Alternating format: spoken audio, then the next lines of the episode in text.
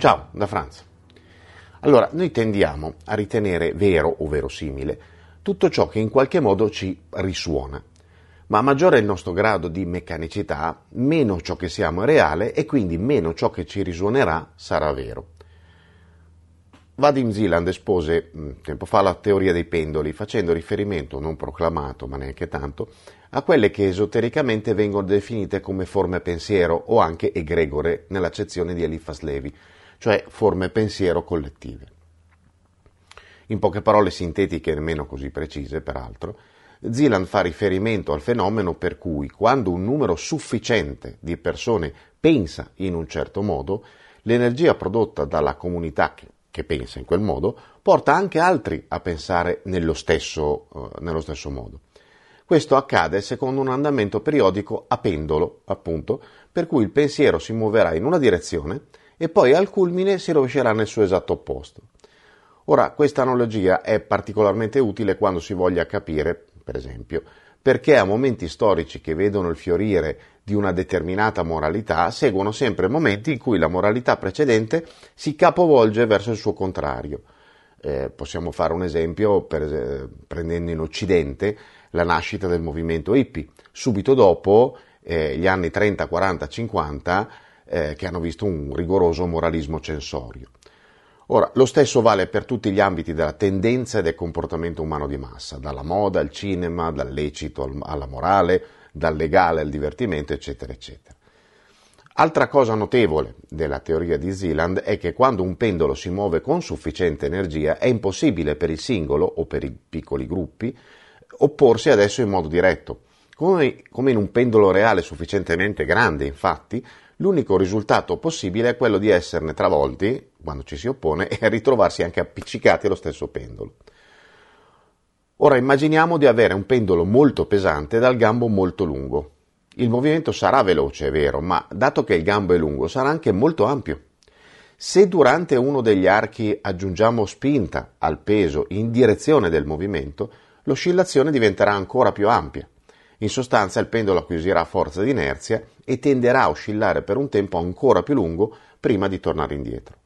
Nella realtà dei movimenti di opinione succede la stessa identica cosa. Quando uno stile di pensiero prende forza e inizia quindi la sua oscillazione in una direzione, raccoglie sempre più persone che travolge lungo il suo movimento. In più, come è facile pensare, troverà anche singoli o gruppi che sposano quel pensiero naturalmente e questo naturalmente equivale a spingere il peso nella direzione del movimento del pendolo. Però le analogie è interessante perché non finiscono qui.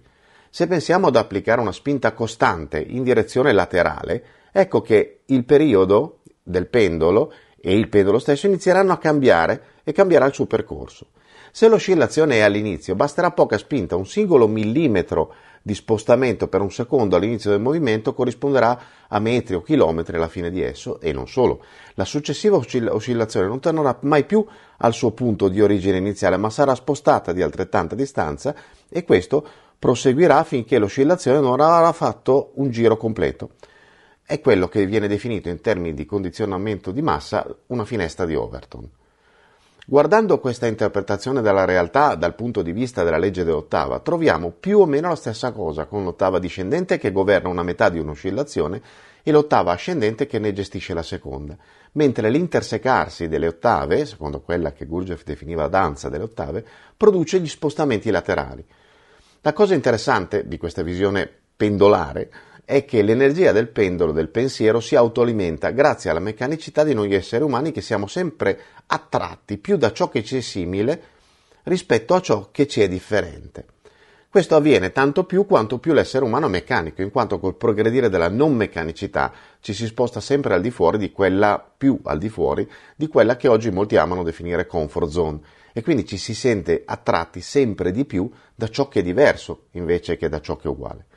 Però fintanto che siamo meccanici, le forme pensiero generate dalla massa avranno molto potere su di noi e tenderemo quindi a pensare in modo simile ai gruppi di maggioranza.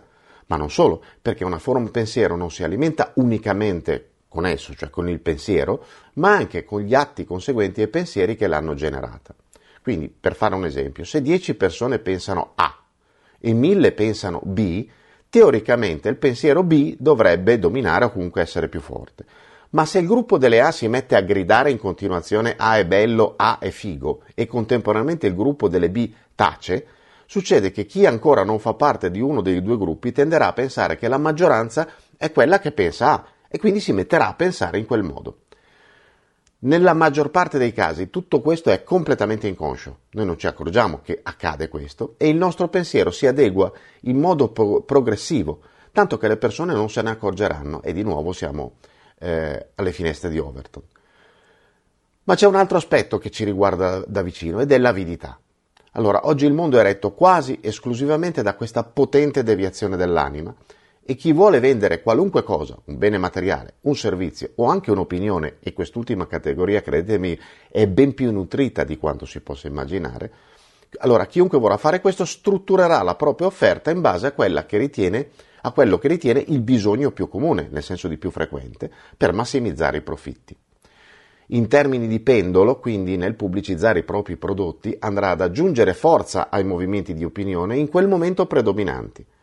Se vuol vendere qualcosa che ancora non viene percepito come utile, necessario o a cui le persone per qualche motivo in quel momento non sono sensibili, allora creerà un pendolo apposito, si chiama creazione del bisogno, oppure, cosa più semplice, ne modificherà con poco sforzo uno nascente che va già in una direzione simile a quella che desiderava. In termini pratici, e per fare un esempio banale, questo è in piccolo quello che avviene quando una testata vuole spingere un articolo mettendo le parole "fa impazzire il web", oppure "tutti stanno facendo", eccetera, eccetera. In realtà di quel contenuto non fregherebbe niente a nessuno, ma nell'istante stesso in cui leggiamo che ci sono tante persone che lo apprezzano, ecco che siamo incuriositi e andiamo a vederlo. Però non finisce qui, perché dato che ormai sappiamo che c'è un gruppo numeroso di persone che apprezzano quel contenuto, saremo inconsciamente portati a fare esattamente lo stesso.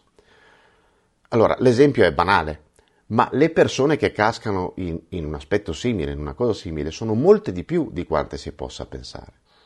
Più una persona è meccanica, più tenderà a confondere la realtà con la propria visione di essa, la giustizia con la morale, la correttezza con il così fan tutti.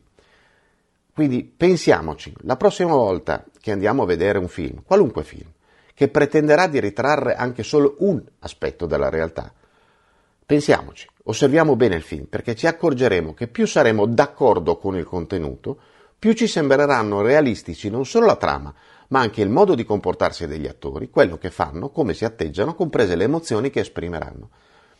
Solo che diciamo che dato che più siamo meccanici, più la nostra visione è soggettiva, non è il contenuto di quel film ad essere reale, ma siamo noi a non esserlo e ad esserci aggrappati con ancora più forza al pendolo di passaggio. Ci si vede in giro. Benvenuti su Franz Blog, canale video e podcast. Trovate questo contenuto e tanti altri su franzblog.tv in versione scritta, video e audio.